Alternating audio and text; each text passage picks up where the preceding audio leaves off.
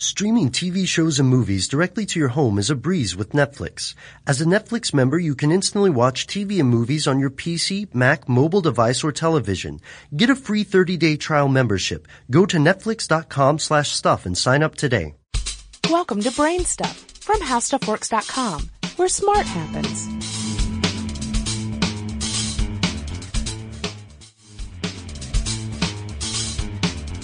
Hi, I'm Marshall Brain with today's question. What is a stratospheric aerosol?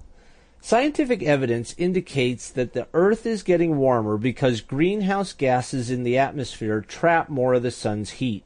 For example, human consumption of fossil fuels releases billions of pounds of carbon dioxide gas into the atmosphere every day, and a wide variety of natural processes create methane.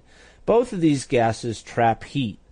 If we could somehow block or reflect away some of the sunlight reaching Earth, it would cool the planet down. One way to block or reflect sunlight is to load the stratosphere with particles or sulfur chemicals like sulfur dioxide. We know this would work because large volcanic eruptions, which inject dust and sulfur into the stratosphere, have a noticeable cooling effect on the entire planet. The stratosphere starts about six miles above the Earth's surface, and commercial jets regularly fly at this altitude. So, one idea that's been proposed is to use jets or high altitude balloons to create man made reflective stratospheric aerosols. We could release large quantities of sulfur dioxide or hydrogen sulfide gas directly into the stratosphere.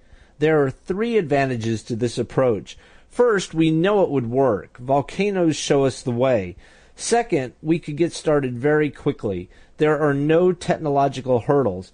Third, it's easy to turn it off. We simply stop injecting the chemicals, and in a year or two, they'll dissipate naturally.